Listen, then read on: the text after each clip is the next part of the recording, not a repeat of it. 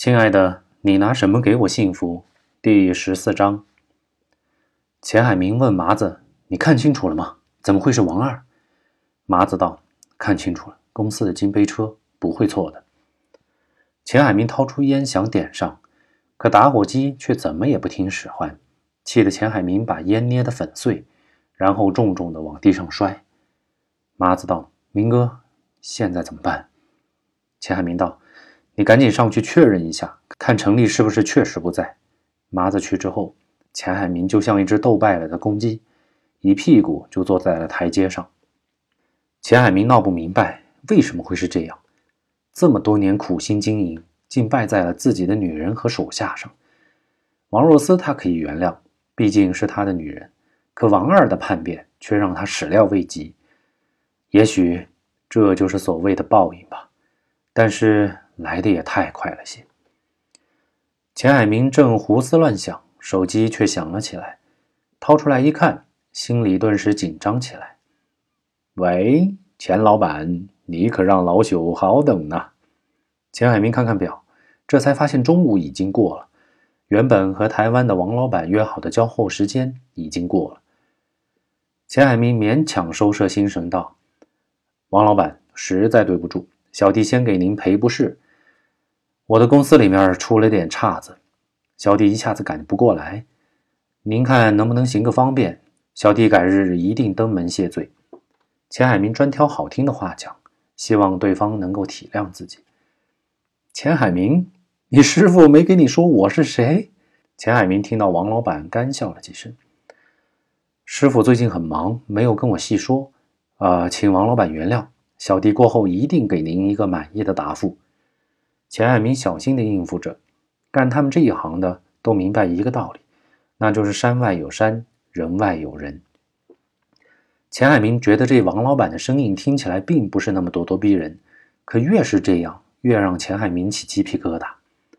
好，好，好，好，好，钱海明，看样子你今天是不打算过来见我这个老头子了。钱海明哑巴吃黄连，有苦自知，说道：“王老板。”请您真的相信小弟，小弟不是有天大的急事，是万万不敢开罪您老人家的。好，好，好，好，好，后生可畏，后生可畏啊！替我好好问候你们家老爷子。这人呐，一旦上了岁数，小辈们就不把我们放在眼里喽。说罢，对方就挂断了电话。钱海明捧着手机，只感头皮发麻。很早的时候。他就听师傅说过，台湾的黑帮行事很辣。如今对方说话虽然是客客气气的，但言语之间却寒气逼人。尤其是那句问候老爷子的话，让钱海明听得后背不住冒冷汗。难不成他们竟会去为难老爷子？由于郭一成打电话给王若思的时候用的是免提的方式，所以在场的人都听到了他和王若思的对话。大家你看我，我看你。都觉得事情有些蹊跷。李警官首先开枪道：“小陈，呃，你先召集专案组的成员，我们开个短会。”转头又对郭一成和金丹丽说道：“嗯，你们等一下，那个素描专家来了，你们赶紧先去做速写，做完了就回家，保证手机畅通。抓到人的话，我们可能会请你们来指证嫌疑人，明白吗？”说完，程警官领命而去。郭一成和金丹丽也被带到了隔壁去做素描速写。出来以后，金丹丽一直沉默不语。郭一成以为金丹丽有些害怕，安慰道：“咱们能无意中帮警方破个大案子，也算是好事儿吧。何况那些家伙并不知道我们在哪儿，昆明也不算小啊，不用太担心。”金丹丽道：“不是，我是在想，刚才给王若思打电话的时候，我觉得王若思感觉有危险。”郭一成略一沉思道：“好像确实是这样，听得出来，他并不是恨我报警，而是我报警给他带来了危险。”郭一成拉住金丹丽的手：“算了，别想这么多了，有些事儿可能是我们无能为力的，警察们会想办法。咱们回去吧，我饿了。”郭一成看看表，才发现这都一点多了，赶紧搂着金丹丽出了公安局吃饭去了。王若思来到咖啡屋。焦急地等待程立的到来，他找了个角落坐下。虽然他知道这个地方钱海明并没有来过，但此刻的他已经成了惊弓之鸟，眼睛不时紧张地望向窗外，也不知道是在期盼程立的到来，还是怕钱海明和他的手下从这里经过。王若思肚子有些饿了，想要点东西吃，可咖啡屋里除了喝的什么都没有。想联系程立呢，程立的手机偏偏被自己拿着，王若思不禁觉得非常郁闷，觉得自己不知道到底是犯了什么错。突然一下子，老天开始惩罚自己，而且还有些一发不可收拾。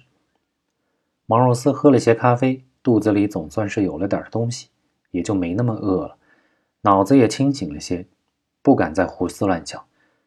他回忆起刚才指责郭一成报警一事，虽然郭一成也露出了破绽，证实了报警的人就是他，可王若思想不明白的是，郭一成为何昨天不报警，偏偏今天早上来报警？